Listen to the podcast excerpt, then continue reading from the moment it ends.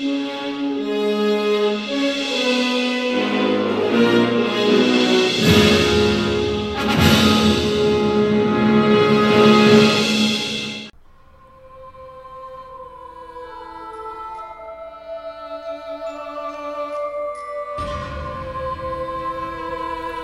your host, Kurt Sandvig, and welcome to Paranormal Almanac.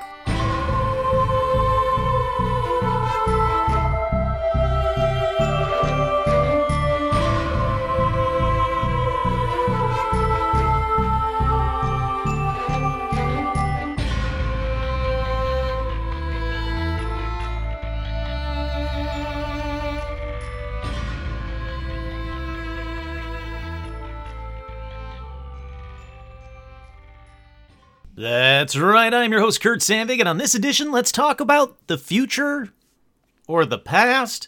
Well, it's depending on where you're from. That's right, I'm talking time travel. I know you were expecting listener paranormal stories, but I got so many last minute ones, I'm pushing that to the next episode. So you're stuck with time travel, unless you're a time traveler, then you can just skip to the next one. And tell me how it's tell, tell me how it is.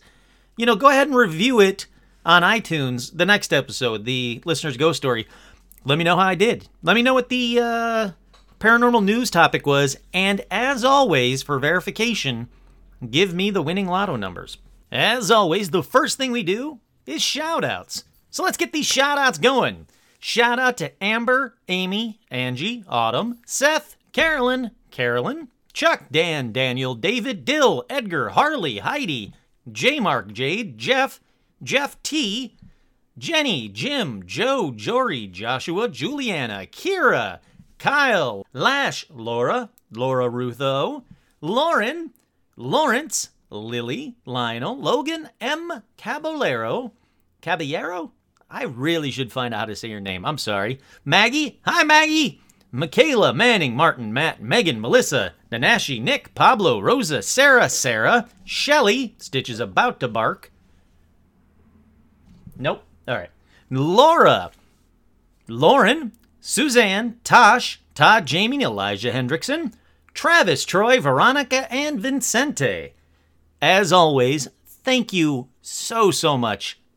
As always, this show would not be possible without you guys. Alrighty, with that, let's get into paranormal news. I do have a message for you guys, but I don't want to do it quite yet. I'm going to save it till after paranormal news. Hey! What time is it? It's time for paranormal news. First up in paranormal news Earth's moon is shrinking and quaking. The moon is slowly shrinking over time, which is causing wrinkles in its crust and moonquakes, according to photos captured by NASA's Lunar Reconnaissance Orbiter. Unlike Earth, the moon doesn't have any tectonic plates. Instead, as the moon's interior has cooled over the last several hundred million years, it has caused the surface to wrinkle as it shrinks. That's right, further proof that the moon is not a hologram like that stupid conspiracy theory. Now, there are thousands of cliffs scattered across the moon's surface, averaging a few miles long and tens of yards high. The orbiter has taken photos of more than 3,500 of them since 2009. In fact, in 1972, Apollo 17 astronauts Eugene Cernan and Harrison Schmitt had to ascend one of these cliffs. That's right, people were on the moon. It really happened. There's really proof. Today, the moon is 50 meters skinnier because of this process, and as it shrinks, the moon actively produces moonquakes along the faults. So we got the moon quaking, we got the earth quaking, there's volcanoes going off everywhere. Super volcano, hopefully, knock on wood, won't be erupting anytime soon. With that, let's get on over to the second story in paranormal news. The one I was waiting for. And it just says, sorry, it looks like a researcher didn't just crack the Voynich manuscript after all.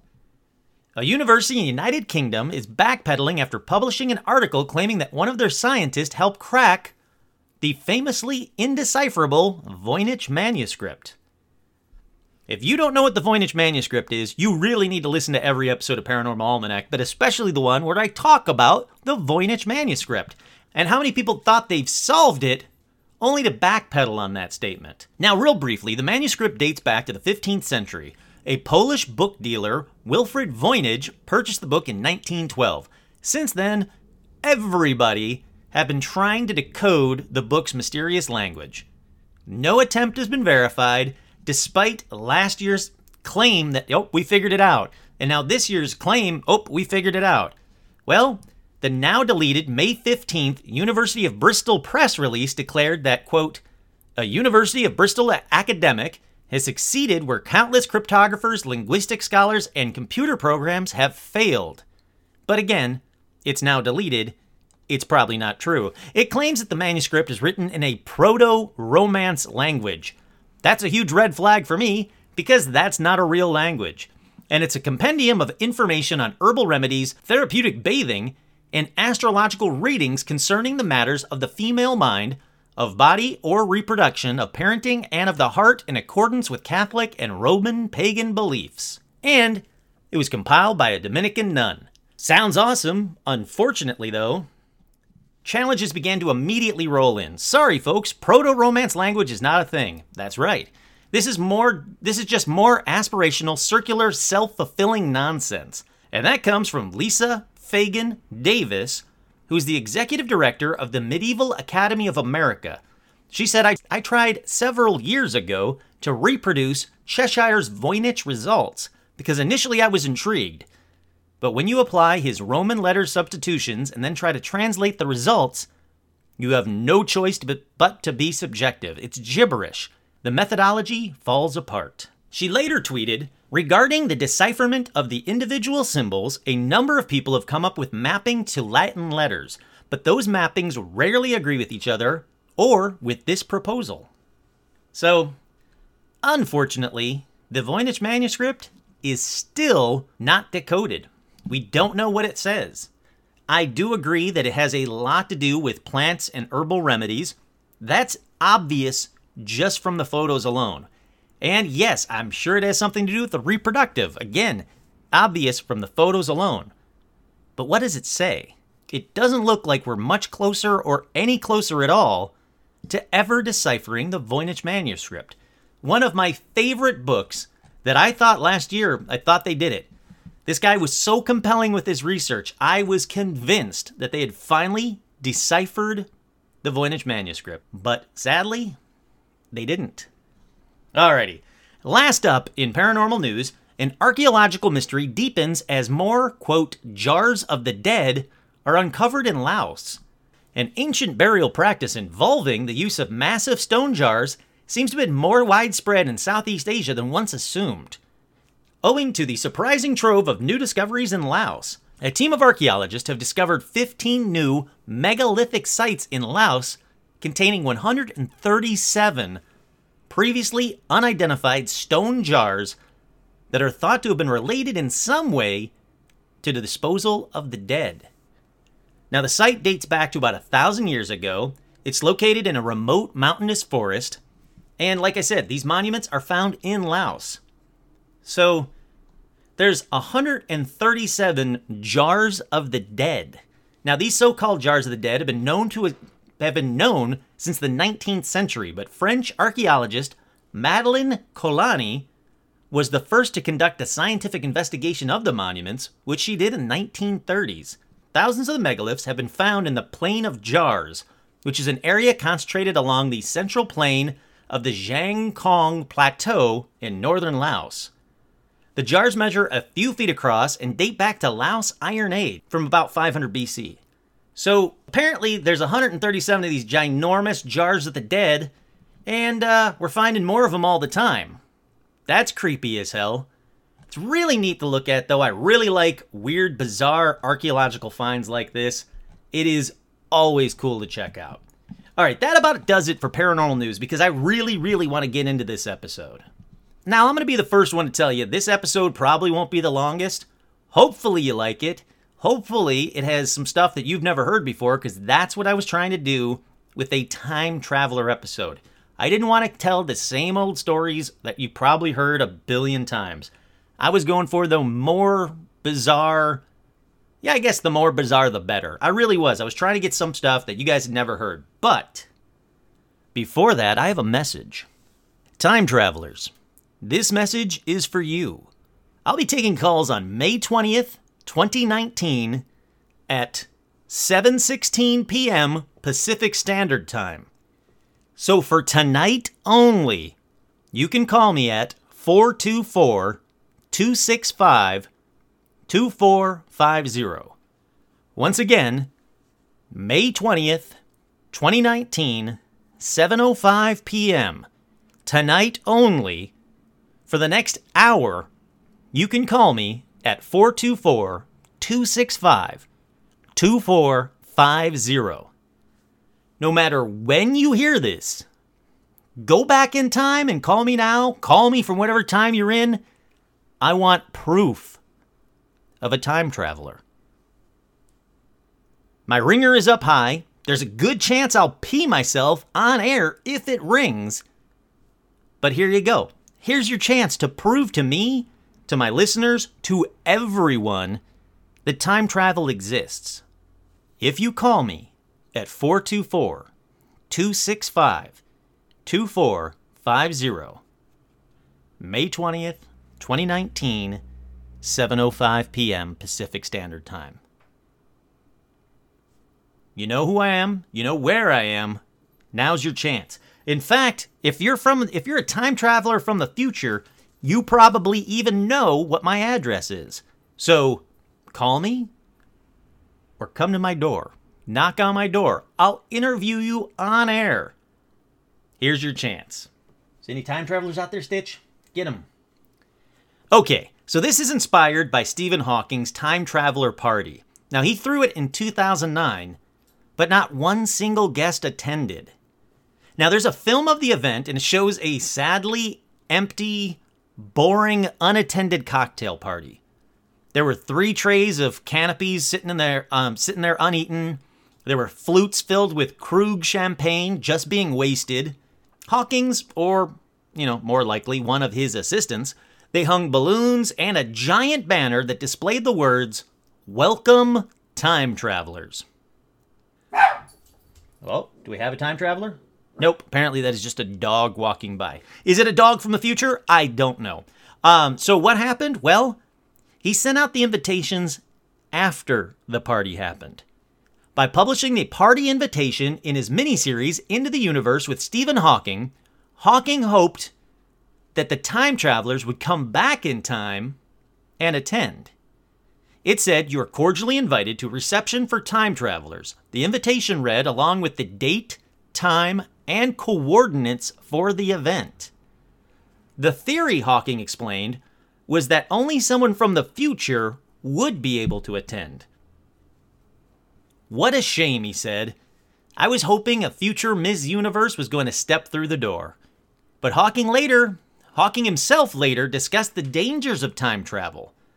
In an Ars Technica interview in 2012, he said that Einstein's theory of relativity laid the groundwork for the possibility of time travel.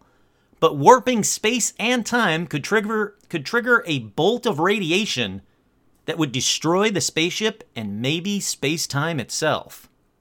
That being said, I personally believe that time travel is real. Either it's happened or it's going to happen or it's happening now.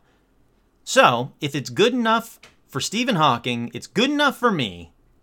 Time travelers. Once again, 424 265 2450. This number is on now. Oh, and, and, you know what? And since I brought up Stephen Hawking, hey, Stephen Hawking, feel free to call me up or talk on this mic that I'm pointing at right here while I record this episode. Let's prove either time travel exists or ghosts exist. Tonight and tonight alone. Come here, Stitch. I'm trying to record. I'm trying to get time travelers and Stephen Hawking to talk to me. All right, Stephen Hawking, here's your chance. Time travel, parallel universes, ghosts, whatever. Now's your chance to talk. I'm going to let the mic go for just a couple of seconds. Let's see if we pick anything up besides Stitch grumbling.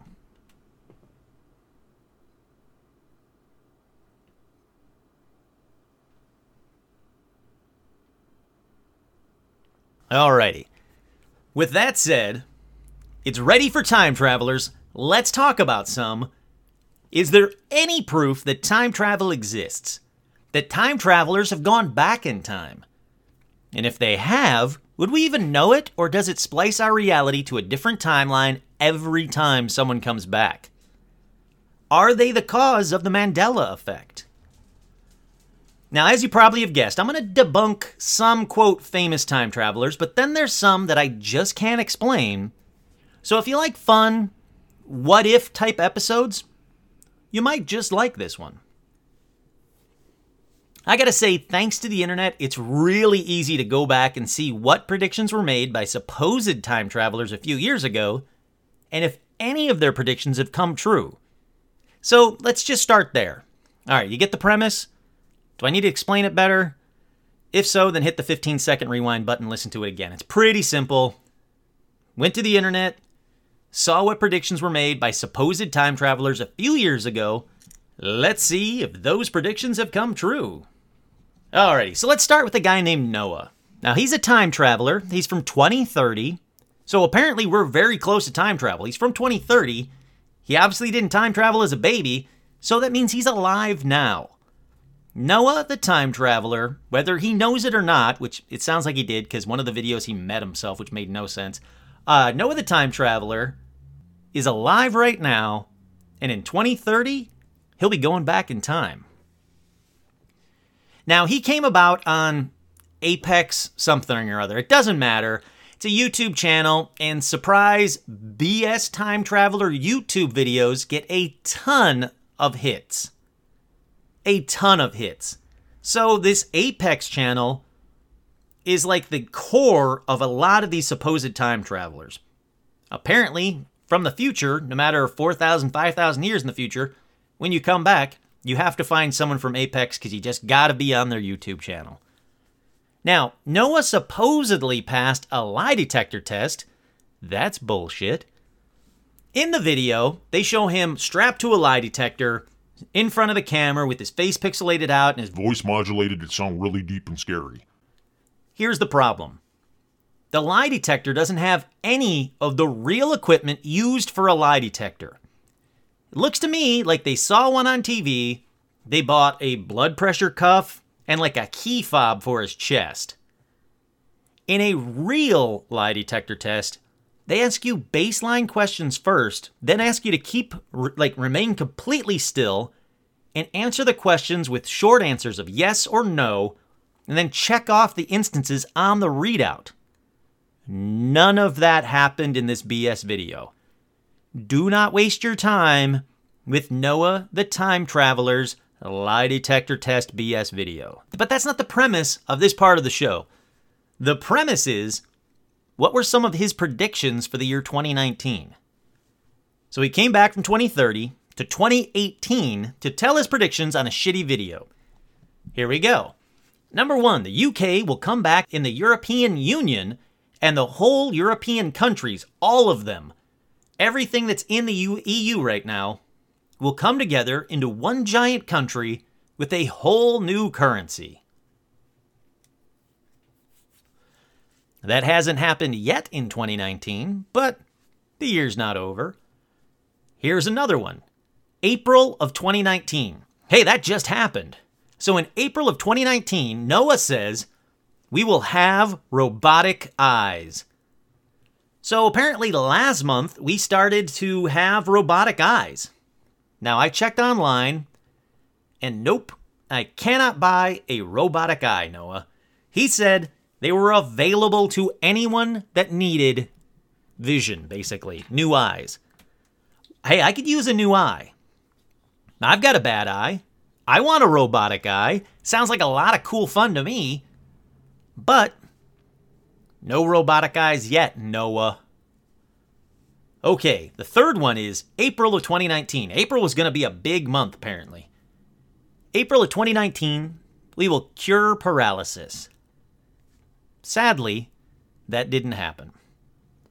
Number four, according to Noah, 2019 will be the year of UFO sightings, and this will be the beginning of the alien invasion.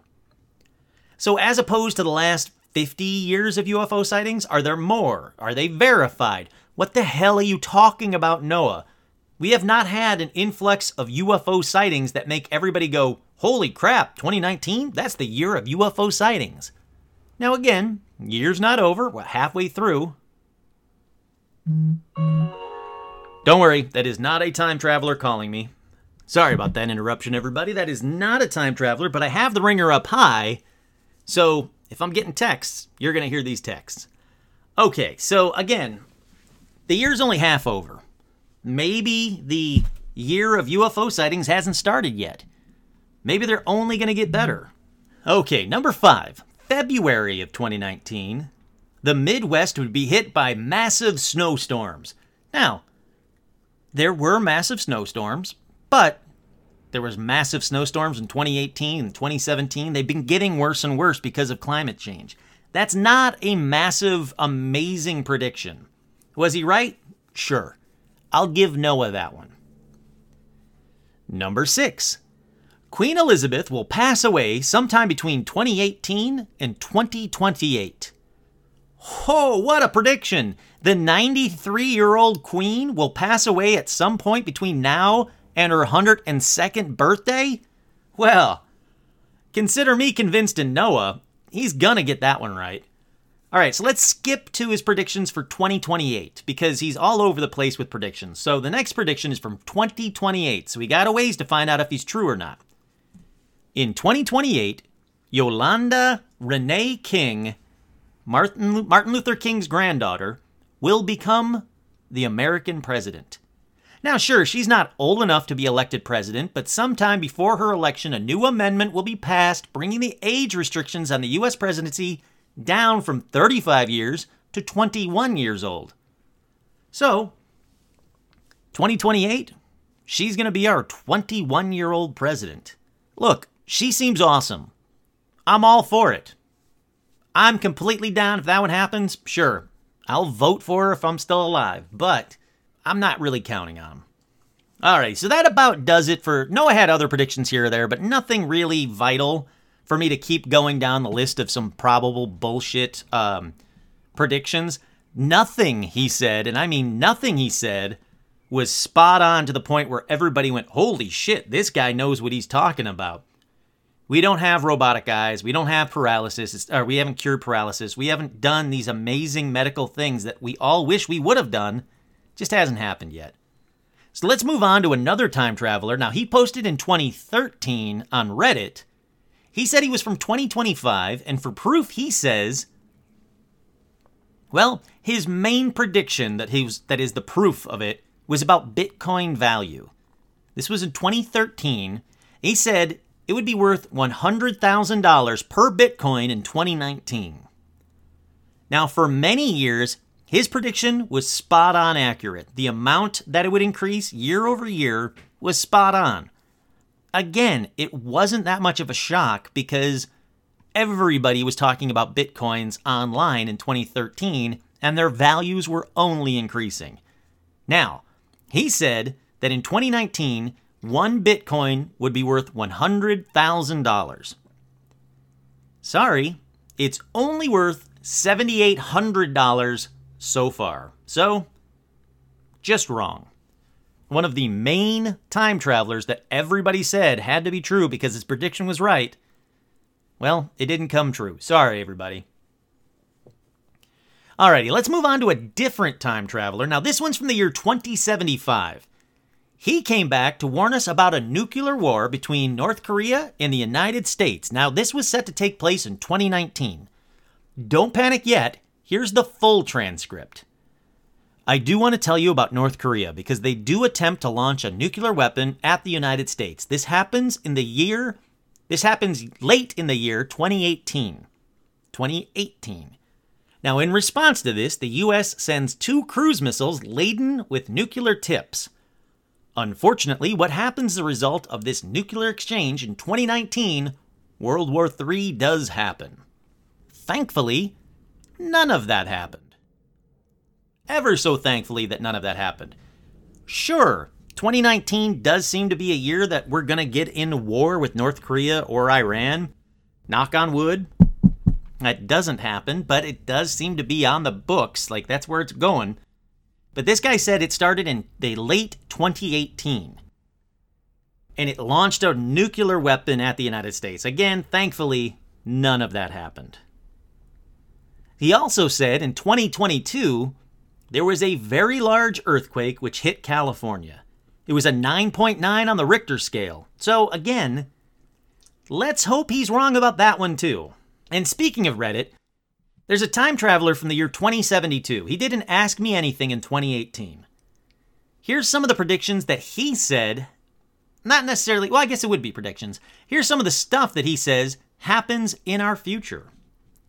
He was very quick to say that what's going to happen will happen. None of this spliced timelines that if he talks about it, it won't happen. None of that. He did say that there were certain things like if you asked him what the lotto numbers were, he wouldn't ask he wouldn't answer that because if you're going to win the lotto, you're going to win the lotto. You don't need his help, and if you needed his help, you weren't going to win the lotto, so it's not going to happen. So, he does kind of pick and choose a little bit with the whole back to the future thing, but he says he did say that what's going to happen in the future is going to happen. So, just randomly starting from of the, some of the stuff that he said is going to happen in our future. Uh, Donald Trump dies on March 13th, 2025. One of his final public appearances is at a rally in support of a Republican running for the governor of Virginia. Vladimir Putin dies on June 6th, 2025. His death was, was the center of various conspiracy theories. A lot of people think that the radical liberals assassinated him though the government lists his death as a result of natural causes. Nicolas Maduro dies on October 31st, nope, October 1st, 2038.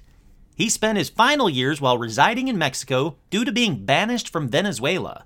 He was removed from office by a movement of rebels. Hillary Clinton dies on May 1st, 2023, after battling pneumonia for a few weeks. So, there's a broad spectrum of just about everybody in the news in 2019 as far as politics are concerned. I'm not choosing any sides. That's what he says happened. I'm not talking politics, I'm talking about the future, people. Alrighty, so somebody asked him, Hey, why didn't you attend Stephen Hawking's time traveler party? This guy says, remember, he's from the year 2072. This guy says he never hosted a time traveler party. Whoops, Yes, he did. You effed up. Then someone asked, Has Elon made it to Mars yet? His response was, The first man makes it to Mars in 2035. That seems like a far way out there. I think we're going to hit Mars well before that. Someone asked him, What was the most surprising thing to happen between now and 2072?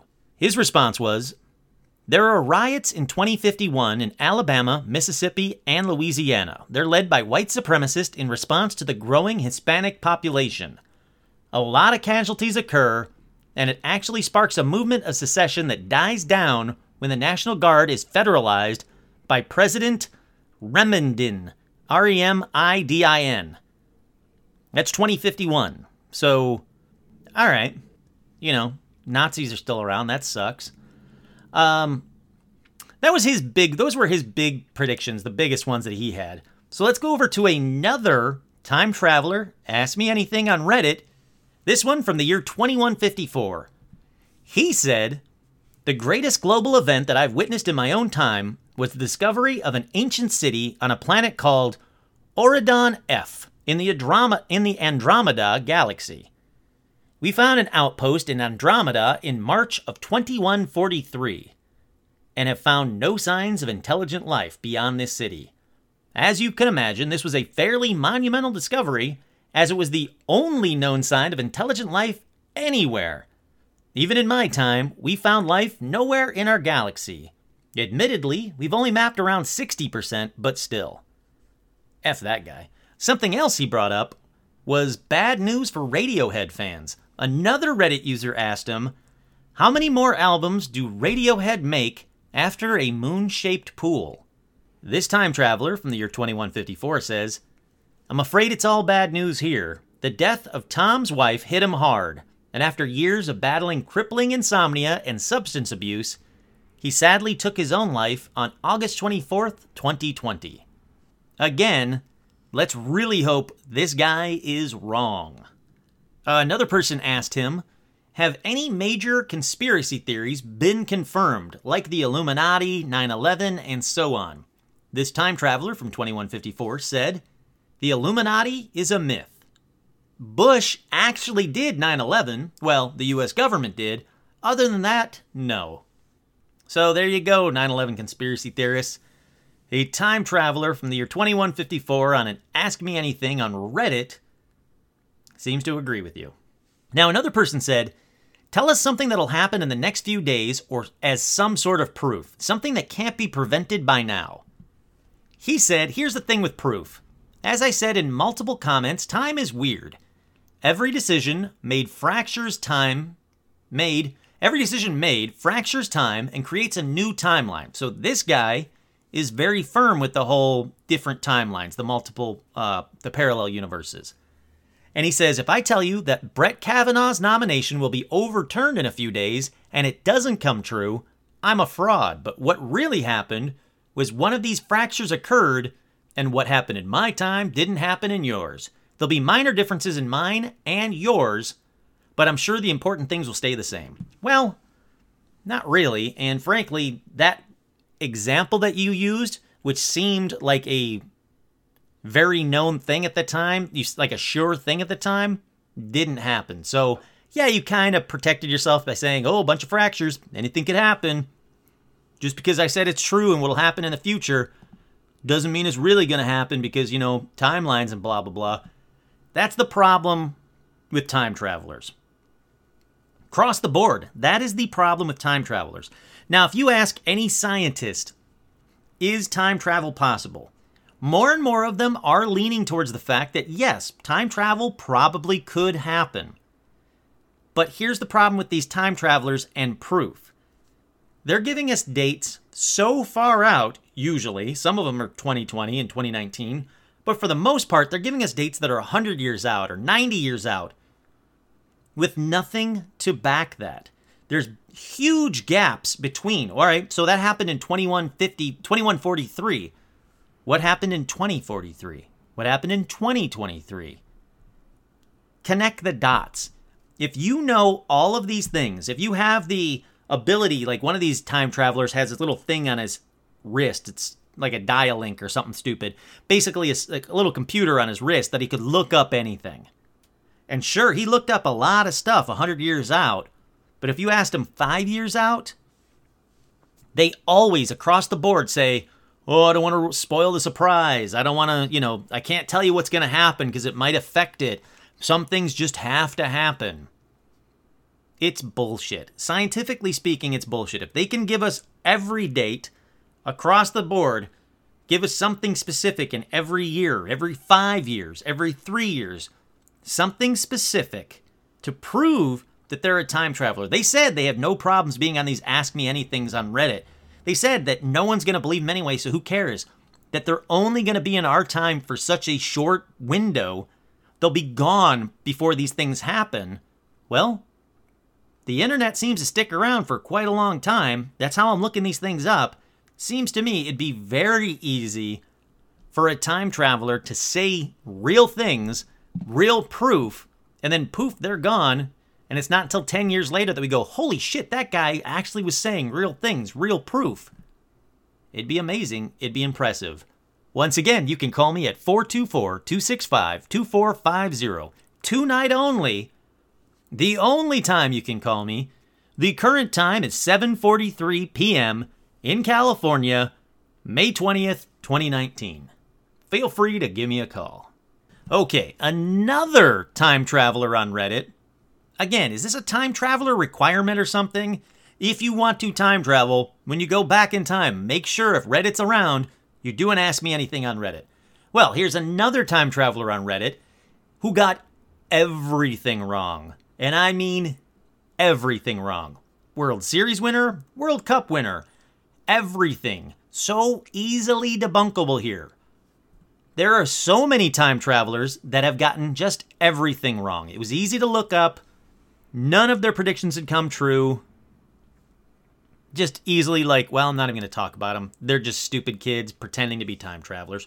Or they're just that bad at time travel. All right, let's hope this next one is wrong too, though.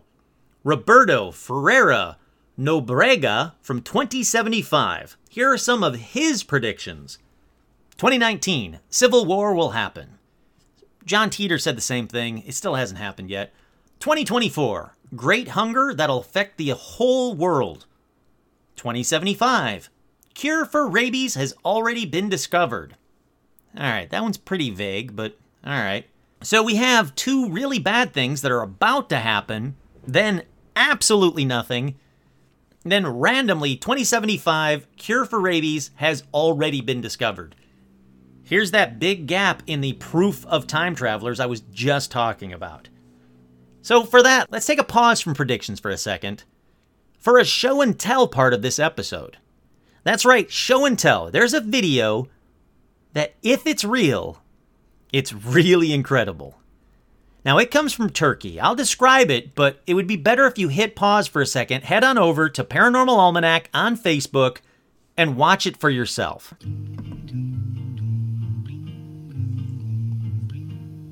All right, I'll give you a second to actually get there, because I really want you to watch this video. So, once again, head on over to Paranormal Almanac on Facebook. I'm going to give you a second to get there. I want you to watch this video for yourself.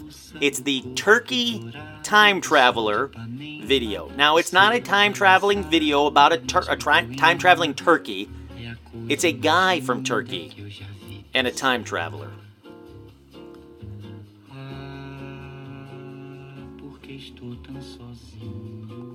Okay, you there?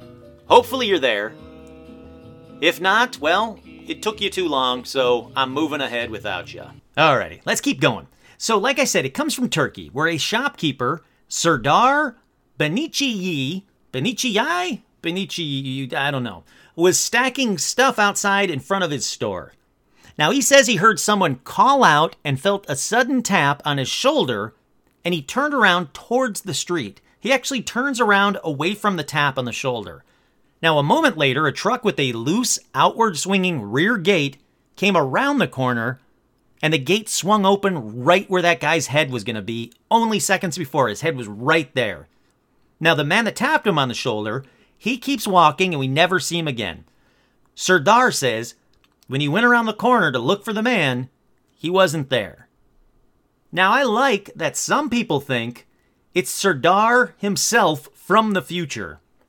There's a lot of people that say if you like if you look at the way he's walking, the guy's walking with a neck injury or a head injury. So this was Serdar. He had, he did actually get hit by the gate. He figured out some way sometime in the future to go back in time and stop it from happening so he wouldn't have this head injury or whatever.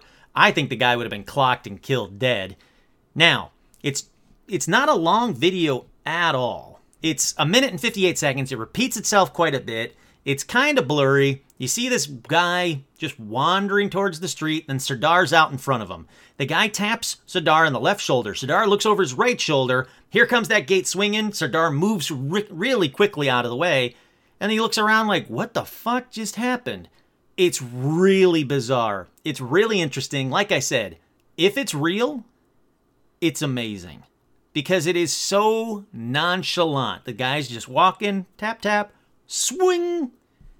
It is insane. Now, unfortunately, I don't know what the hell Serdar is saying in the interview, but supposedly it's something to the effect of what I just said. He was standing out there, he's working, some guy tapped him on the shoulder, turned around, saw the gate, moved out of the way, it would have hit him in the head. Basic things that I just said, Serdar's saying in his own words, but the guy genuinely looks alarmed. When he's telling the story, he's not saying stuff like the fake time traveler saying like and then i saw a flash of light and the guy sparkled out of existence. No he's not saying any of that. It's very down to earth seems very real and it's really incredible. I want you guys to watch that video. Like i said it's going to be up on the facebook page paranormal almanac on facebook.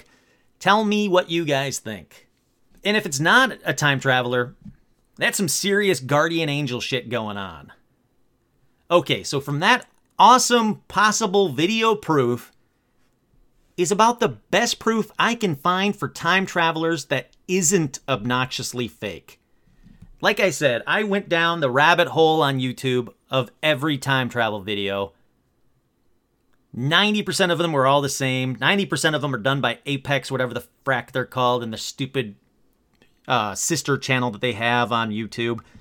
Um, pixelated faces, really crappy quality, you know, the voice distorter for whatever reason to protect themselves from time cops or whatever the hell their reasoning is. Most of the people online in these crappy videos have the worst photos ever as quote unquote proof, but the photos get um, distorted from the time travel. Okay, whatever. All right, so with, like I said, with that being said, here's some stories that I can't prove are fake, I can't prove are real. Well, one I can probably prove is fake, but the first one is journalist J. Bernard Hutton, who, not surprisingly, is only mentioned in connection with this story online. You look up journalist J. Bernard Hutton and find me a person that is not connected with this time travel story. So that is a huge red flag. But I'll tell you the story anyway. So, J. Bernard Hutton and photographer Joachim Brandt, Joachim? J O A C H I M, Brandt were supposedly sent by a German newspaper to do a story on the Hamburg shipyard in 1932. 1932. Just want you to know that date. 1932. Now, they were documenting their visit when all of a sudden bombs started falling into the shipyard. Now, I'm talking a full air raid. From everywhere, shit was getting destroyed left and right. As they quickly made their escape, Brandt was photographing the whole time. You know, he's a photojournalist, he was doing his job. So a few miles out, they get in a car, they take off. A few miles out, they look back expecting to see black smoke, but the sky is clear now. There is no sign of an air raid or bombings at all over the Hamburg shipyard. Freaking out, rightfully so, they quickly drove back to the office to develop the film. And when they did, there was no air raid or anything unusual on any of the photographs. The story continues, though. 11 years later, J. Bernard Hutton was living in London when he read in a newspaper a story about Operation Gomorrah, which was an air raid on Hamburg. This is 11 years later. 1943, Operation Gomorrah did happen at the Hamburg shipyard, and it would have looked basically what he was describing back in the day the exact same thing that he witnessed in 1932. Look, this is a great story, but all signs point back to one source. And that source? But all signs for this story point back to one source, sadly. That source? The Little Giant Book of Eerie Thrills and Unspeakable Chills, written by Ron Edwards, C.B. Colby, and John Macklin. Yeah, that's right. It's a book that's supposed to give you chills and thrills and eerie bullshit. It's the only source of this story. There are no articles I could find ever written by a J. Bernard Hutton. I couldn't find anything about a Joachim Brand or Joachim Brandt or Joachim Brandt. Um, I seriously doubt this one is real. But I can't prove it.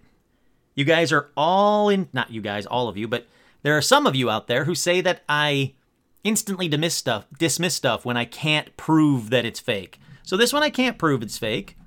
Can't prove it's real. There's a lot of red flags. Take it with a huge grain of salt. But I'm not saying it's fake. I'm just saying I think it's fake. All right, so this next one is a quick one. In April of 2013, the Iranian news source Fars had a story claiming a 27 year old Iranian scientist had invented a time machine that allowed people to see into the future. But a few days later, the story was removed and replaced with a story quoting an Iranian government official that no such device had been registered. So obviously the government the government in Iran have a time machine and there's no possible way this whole story was fake. Did a news agency called Fars from Iran have a story up there? Yes. That part is true. Was the story removed and replaced with the story quoting an Iranian government official that no such device had been registered? Yes, that part is true too. So, I personally think that the Iranian government have a time machine. Good on them. That leads us to another legend, but this one is so old, there's no way for me to validate this one. So, this one, let's just say is true. I don't know. It's called The Legend of the Green Children of Woolpit. And it's about two children with greenish colored skin who appeared in the village of Woolpit in Suffolk, England. Now, they couldn't speak English or any known language, and they were brother and sister. How do we know that? Well, I'll get to that in a second. So, anyhow, these two green kids, well, not green, but they had a greenish tint to their faces. They were taken to the local villager for care, but besides not being able to communicate with them, it's reported that they would only eat broad beans. Oh, when did this happen? The 12th century. Did I say that? I don't think I did. This all of this happened in the 12th century. That's what I'm saying, but it's so old, there's no way for me to validate this one. So in the 12th century, two kids, greenish colored skin, appear in the village of Woolpit in Suffolk, England. Couldn't speak English, any known language. Their brother and sister, I'll get to that, taken to a local villager to care for them. Not being able to communicate, they would only eat broad beans. Now, the kids were kept under his care, and they lost their green hue as they started eating quote unquote normal food.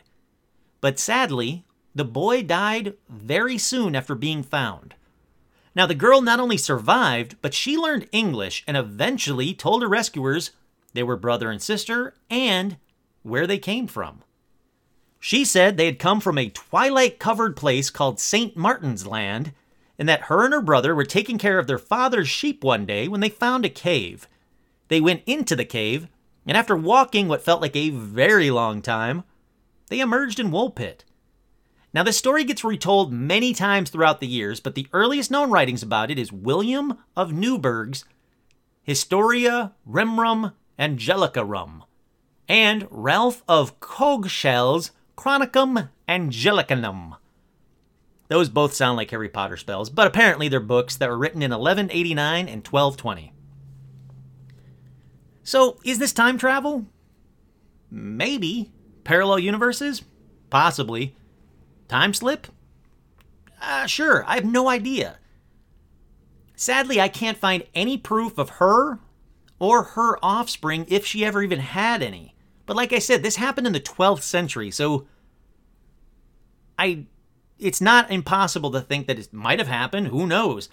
Not surprising that I can't find any proof of them. So like I said at the beginning, no way for me to validate it. It's a neat one. Is it time travel? I don't know. Now, here's a short story of a time slip, in my opinion. But since she slipped in time, I guess technically she's a time traveler. So, with that, let's go to the year 1968. A woman named Charlotte Warburton entered a cafe she had never seen before. Sounds boring so far, but when she tried to go back to that same cafe a few days later, it was gone. She later learned there was, in fact, a cafe in that spot, but many years ago, and it was long gone and since replaced by a supermarket. So that seems like the classic time slip. I'm sure I talked about it on the last episode. Even if I did, I'm going to talk about it again. Um, you know, skip 30 seconds if you don't want to hear it again. I often had this conversation in bars with people about what would happen if you're walking down the street. You're walking down the street you turn a corner, but all of a sudden you're back in the past. You're in 1940. What would you do? If you couldn't get back to today, you're stuck in 1940. How do you make a living in 1940? Sure, you could show them your phone, that's probably on you, but your phone battery is going to die very soon. It's going to be hard to recharge. So that's very brief. After a little while, you just got a black piece of plastic that they don't care about and you can't get to work. You're not connected to the internet. You're not connected to Wi Fi. You're not connected to the phones because you're in 1940. That stuff doesn't exist yet. How do you make a living? How do you become rich? Sure, the classic response is usually like, oh, well, I'll uh, buy Apple stock. Okay, this is 1940. Apple stock's not happening until the 70s. Same thing with Amazon, Disney, anything you can think of. 1940. It's not a prosperous time in America. Oh, and by the way, you're in America. I don't care where you live in the world. When this happens, you're in America. It doesn't have to be America, but let's just go with this. So, you know, you're stuck in 1940. How do you convince people that you're a time traveler? I couldn't tell you who the president's supposed to be in 1940 or who the next president is. Sadly, I went to American public school. I can't remember that crap. I couldn't tell you a lot of things. Like, sure, I could tell you, oh, I can tell you when Kennedy's going to die, but that's not until the 60s. I can tell you that, you know, Walt Disney and Star Wars, not, I mean, I can quote Star Wars, but that's not going to do me any good until the 70s. I'm going to be stuck there for 30 years before that's going to do me any good. And even then, then what am I going to do? Sure, I could wait until I'm born, but that's not for another 30 years, 30 plus years. So again, none of this helps me. How do you survive in 1940? It's a fun thing to tell. Oh, and what's even better is when people try to bullshit their way. There was a guy I was talking to, a buddy of mine, back in the day, and I was telling, I asked him this this question in the bar, and he goes, "Oh, well, that's easy. I'd bet on the Yankees. They're gonna win." So I looked it up. I'm like, "Nah, Yankees didn't win. You just lost that bet."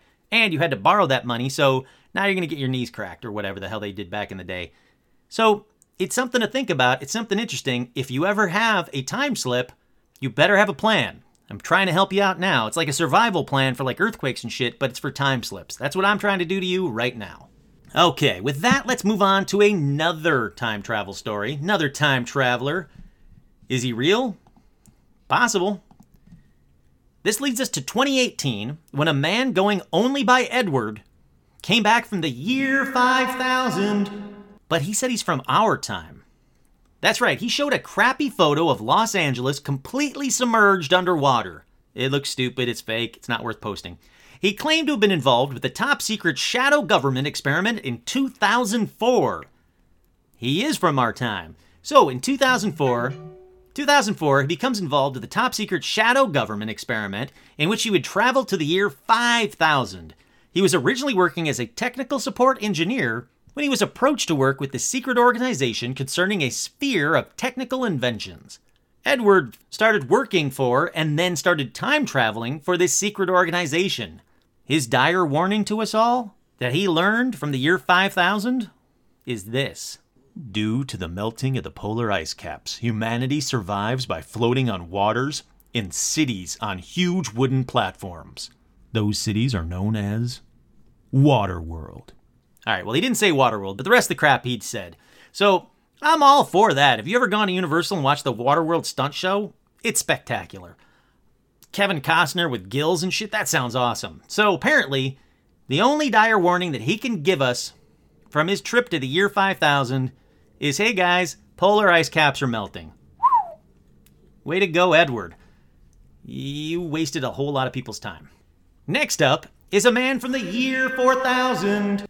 John, who will be, or was, the co founder of a leading car company from his time. The company is known as Zoocar, so buy your Zoocar stock now. He said it's a leading car company in the year 4000 well, he came back to our time because of concerns with the rise of AI and the consequences for humanity. John would also offer up a photograph of the world thousands of years from now. It's also a really crappy looking photograph that looks fake as all hell. Now, it appears to show an automated car processing plant from his time, from the year 4000. Now, spider like machines are in the process of mass producing his car. Now, John said it's the DR18, a car that is, or will be, or was, or whatever, impossible to have an accident in. This car, like most things in the year 4000, are all done by robots. They're all built by robots. Everything is done by robots. Not surprisingly, robots are kind of in the lead of stuff, and we're just kind of sitting around getting fat and lazy.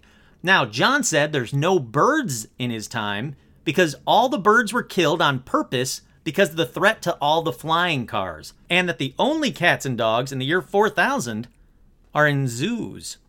I don't like the year 4000. That sounds terrible. No birds, cats and dogs are only in zoos. Sounds like it's a zoo of cats and dogs, so we've already killed off all the other animals. This sounds like a terrible timeline. Let's hope that John and his DR 18 flying car never exists. Screw you and your zoo car. Screw you and the zoo car you rode in on. Alrighty. Now, this next one sounds like a variant of The Man from Taured. If you don't know what that is, listen to the time slip episode of Paranormal Almanac, voted the best paranormal podcast by Stitch. Okay, so this story, again, variant of The Man from Taured, In 1850, a man named Jophar Vorin was found wandering confused in Frankfurt on the Oder in Germany. So they started to question him. He spoke very broken English and said he was from Laxaria, Laxaria, I don't know, Laxaria. And he spoke the languages Laxarian, and he could also write in the language of Abramian. Abramian, sure. He said he was in search of his long lost brother, but he was shipwrecked on the way to his destination. He says that his religion is Christian in form and doctrine, but it's called Ispatian. Laxaria, he represents to be a hundred miles from Europe and separated by vast oceans. Now, Vorin didn't recognize any of the maps or the globes that they showed him. He claimed that his world, the one he knew, had five sections Sakria, Aflar, Aslar, Auslar, and Uplar. Now, in the Yearbook of Facts and Science and Arts, John reports that Vorin was taken to Berlin to be questioned and studied. All right, so there's a book called the Yearbook of Facts and Arts, Facts, Yearbook of Facts in Science and Arts that talks about this guy. Apparently, he was taken off to Berlin, questioned and studied, and then that's it. That's all we ever know about Jophar Vorin. So, Jophar Vorin, if you're listening to this podcast, please get in touch with me. I'd love to chat with you. Or, Jophar Vorin, you can call me at 424 265 2450 right now. Call me now. Yeah, I thought that would work for a second there. Alrighty, so let's move on to the next one. This one's a bit more recent. It's in 1979, where Jeff and Pauline Simpson, with the couple Len and Cynthia Gibsy, Gisby? Gisby, were traveling through France on holiday. They decided to find a hotel for the night because it was getting so late, and they found a place just down a small road, just off the main beaten path. They said it was weird. The doors to the rooms only had wooden latches, no locks. The windows only had thick shutters, no glass. But it was quaint and they were really tired, so they stayed there. How about this? If you're going and you if you're going to find a hotel and you find one that has wooden latches and no locks and no windows or no glass in the windows, don't stay there. But these guys did. They had a pleasant night's sleep. The next morning, they had breakfast at the hotel and encountered two gendarmes which are French policemen. And I guarantee you I said that wrong, and I'm sorry to all the old timey French policemen. Um, so these French policemen were wearing old looking uniforms, complete with capes. But the weirdest part was their bill. The night's stay for two rooms was only 19 francs. I take it back. If you're ever in France on holiday and you find some weird ass old hotel and they only have wooden latches, no locks, and no glass in the windows, and there's two old timey French policemen and they're wearing capes, stay there. It's only 19 francs. Think of how cheap your tri- your your European travels will be. 19 francs a night? That's amazing. So, on their way back through the area, they went off, they traveled, they went, that was a fantastic hotel. We got to tell all our friends about this place. On the way back through the area, they were going to go stay at this hotel yet again. 19 francs, can't blame them. That probably included breakfast. But anyhow, they would try to find this hotel again, and it was gone. They could find no little road off the beaten path, no tiny hotel with caped French policemen, none of that stuff. Okay, this next one's real quick, probably another time slip. This one occurred in 1969. Two men were having, uh, let's see, two men were having lunch in a southwestern Louisiana town. What town? Don't know, doesn't say. Afterwards, after lunch, they get in their car and they're headed back to work along US Route 167. Now, in the distance, they see an old car. It's an old 40s car. Said, oh, that's a cool old car. As they get closer to it, they realize it's moving very slowly, and they could see the year 1940 printed on its license plate. Still cool. The two men pull up alongside the car, and there's a woman. She's driving it. She's done up in 1940s outfit, clothing, hair, everything. There's a small child next to her, sitting in the front seat, not in a kid's seat, uh, child safety seat, whatever you want to call it. He's dressed in 1940s clothes as well, and they both are very confused and scared. So they gesture to the woman, like, hey, pull over, we'll help you. Which probably scared the hell out of a 1940s woman with her own small child in the car. But as she began to pull onto the side of the road, the two men stopped behind her, you know, a few yards down. They were going to walk back over. As they turned around, the whole car had vanished into thin air. Dun dun dun. That's a time slip. All right, this next one was already debunked, but it still makes the round on websites as proof of time travel. Again, this next one has already been debunked by many people, including me. I don't need to debunk it anymore for you. It's already out there and debunked. There's a guy named Billy Meier. He said he was taken by extraterrestrials and they time traveled with him to show him the dinosaurs and other cool stuff like Jesus. He took photos and used them as proof of time travel. But here's the problem. Here's the debunk. Debunk incoming. The problem is that pterodactyl photo was just a photo of an illustration from a book called Life Before Man. That's right, he took a photo of an illustration in an old book called Life Before Man. The UFO photo that he also had in his little collection of photos was a badly made UFO out of a garbage can lid. The swinging dancers that he took photos of to prove that he went back to the 50s were from a Dean Martin TV episode that he took a photo of his TV screen. So, no, Billy is not a time traveler. In fact, Billy is just really bad at lying. Every step of this was so easily debunkable and crap. Alrighty, lastly, we have a time traveler that went to the future and back in his sleep. That's right, in 1921, Paul Amadeus Dienach, Dienach, D I E N A C H. He is a Swiss Austrian teacher and he goes into a year long coma. That part is definitely true. This man did exist. He did have a year long coma, and during this time, apparently, he entered the body of someone from the future. So when he wakes up, when he wakes up from his coma, all of a sudden he comes out of it. He starts talking about how his mind entered the body of another man in the year 3906. A man named Andre Northman he immediately starts writing about his experience in the future. And it's all about like the nightmare of overpopulation and world wars, all kinds of crazy crap. He's so afraid that he's going to be committed because of this. He keeps it all a secret. He just starts writing everything he can remember. I'm talking about world changing globalization, the radical new administration system, the colony on Mars, next human evolutionary stage. He writes all of this in his diary before he dies. He realizes, ah, crap, I'm going to die soon. He hands his diary to his favorite student, George Papachatzis. Sure. Now, George, I'm just going to call him George, goes on to become professor of law and rector of Pantheon University of Greece. The diary circulates as a hidden knowledge among high ranking Masons in the lodges of Athens. Then, in 1972, George, decides to publish the Dienach Diary in the native language, in Greece, in Greek. Now, the book has been translated and it's out there if you want to buy it. It's called The Chronicles from the Future The Amazing Story of Paul Amadeus Dienach. Dienach. I don't know how to say his last name. The guy's been dead forever and he didn't inhabit my body to tell me how to say it, so it's good enough for me. Now, let me say, I've not read the book yet. I've ordered it, but it was on back order, so when I read it, I'm sure I'll, I'll tell you guys all about it. But here's what I've read about it so far. The story shows great credibility for a few reasons.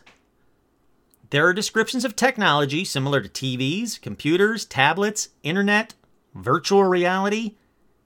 Casey need the date again, it was 1921. He died in 1922. Seems to get a lot of stuff right.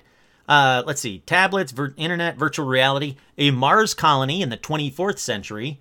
Now, there he does talk about a nuclear war that devastates most of Europe except for Scandinavia and Africa. Now, let me ask you this: How does someone from 1922 who died in 1923 even know about a nuclear war?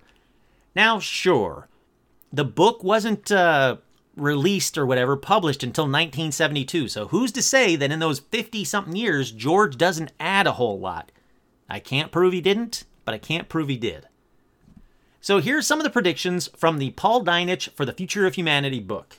2000 to 2300 AD, humanity is still struggling with the problems of overpopulation, ecological destruction on the environment, economic inequalities, wrong monetary system, lack of appropriate nutrition for all people, and local minor wars. People are living in this hastily race for atomic survival without time to look for their inner selves and spiritual development. It sounds about right. Uh, 2204 AD, a large colonization of the planet Mars is completed. 20 million people colonize Mars by 2204, but in 2265, a vast natural destruction kills them all. Never again humanity tries to colonize Mars. 2309. As the result of accumulated and non solved problems, another big disaster comes to Earth, and it's the Great Global War a great part of the civilization as we know it stops to exist. I didn't write this, by the way, it's from the internet. The destruction hits as almost extinction, mainly of the yellow and black races. Again, I didn't write this, this is from the book. 2396, the Great Change leads to the, fina- to the final establishment of a global parliament on Earth of the Global Union of Nations or States. But this global parliament, although it's elected through voting by the nations is not from politicians or businessmen, but from scientists, technologists, and humanitarian figures. The money as we know it does not exist anymore. The planetary resources are distributed and are now enough for every person. The overpopulation, the climate, the nutrition, and the ecological problems are all solved. And it goes on. Um, let me see. What time are we at? Should I? All right, I'll go. I'll give you a couple more. Um, 3382. A remarkable phenomenon happens in humanity. People, one after the other, acquire suddenly a new spiritual ability that could be called hypervision or hyperintuition, a direct access to the great spiritual light or direct knowledge with extremely powerful and stunning clarity creative powers. It's also a mutation of the human brain. See, now that seems cool. Why can't we have that now? Uh, between 3400 and 4000 AD, a new golden age comes in humanity after almost a thousand years of dark age. Now, in the global government, are not any more scientists and technocrats. They're the universal creators, personalities that combine simultaneously the qualities and the abilities of philosopher, artist, scientist, adept, mystic, etc.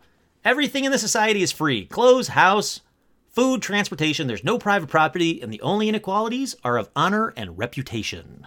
So, yeah, it's going to take a while for us to get to, uh, what's it called? The golden age, a new golden age. So, keep hope, keep uh, hanging out there, everybody. Keep holding on hope. He says there are only three kinds of laws those referring to the two year term of working. That I could get behind. Two more years and I'm done? Sure. Those referring to how traveling traffic and distribution of goods is done. And the final law three shells. Oh no, sorry, that's something else. Uh, final law those referring to the demographic stable size population, control of births. Again, I'm eager to read this book. I wish I knew exactly when it was really written. I wish that uh, George didn't take forever to release it 50 years later in the 70s when sci fi was taking off. But if it really is from 1922 and some of this stuff is actually in this book, that's pretty impressive. Not only that, it's pretty conclusive. Maybe this guy did time travel when he was in a coma. Maybe that's what happens to everybody in comas, and that's why they don't wake up because they're having so much fun being in the future in somebody else's body. I don't know. I wish I did. Alrighty, so that about does it for the tales of time travelers from now. So here's past Kurt telling the story for future Kurt to edit, then present day Kurt posts it for future you. Time travel! Yay! Don't worry, I still haven't done a Philadelphia experiment full episode, but it is on the way eventually. Oh, I was really hoping that would be a, call at the last minute. So, the time is 8:21. I've been talking for well over an hour. Time travelers. Again, May 20th, 2019. Time is now 8:21 p.m. in California. 424-265-2450. Call this number now. This is your last chance. You don't have to give me any proof at all.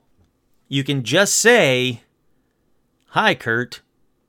Best episode ever. And then hang up. That's all I need. If that happens right now, I will be convinced of time travel. Stephen Hawking? Stephen Hawking, here's your chance. Talk. Tell us anything you want us to know about life after death or anything. Here is your chance. All right, sadly, this episode is going to end just like Stephen Hawking's party. Alone, sad, no future Miss Universe, nobody knocking at the door, just a Stitch who's always been here. Not always, that'd be weird. Stitch that's been here for the appropriate amount of time, and myself. All right, future Kurt here that wants to remind you that regardless of what past Kurt just told you throughout this episode, that number, that Google Voice number for all time travelers, is no longer active. At least not by me, not by Kurt. Please don't call that number thinking it'll be funny to call Kurt when I'm listening to this five years from now. It's not going to be me. I deactivated that number 24 hours after I activated it for this episode. I gave time travelers 24 hours to call me. And nothing. Not one call, not one voicemail, not one text, not one message, not one anything. Sadly, just like Stephen Hawking, like I said a minute ago, I got nothing. But I do have some of the best fans in the world. Thank you oh so much to everybody out there that's driving trucks while listening to this podcast. That seems to be a bigger thing. A lot of truckers are listening to this. Thank you guys for the hard work that you guys are doing. I hope I keep you awake. I hope that you're entertained while you're driving, that you're enjoying these podcasts. Thank you all so much. Head on over to patreon.com slash paranormal almanac if you want to support the show. Otherwise, tell your friends, tell your family, tell your newspapers, tell your websites, tell whoever about Paranormal Almanac. I can't thank you guys enough. All right. Once again, phone number doesn't work. Please don't call it anymore. It worked for the entirety of the show for 24 hours, not any longer. Thank you very much. Once again, I'm your host, Kurt Savig, and this has been another edition of Paranormal Almanac.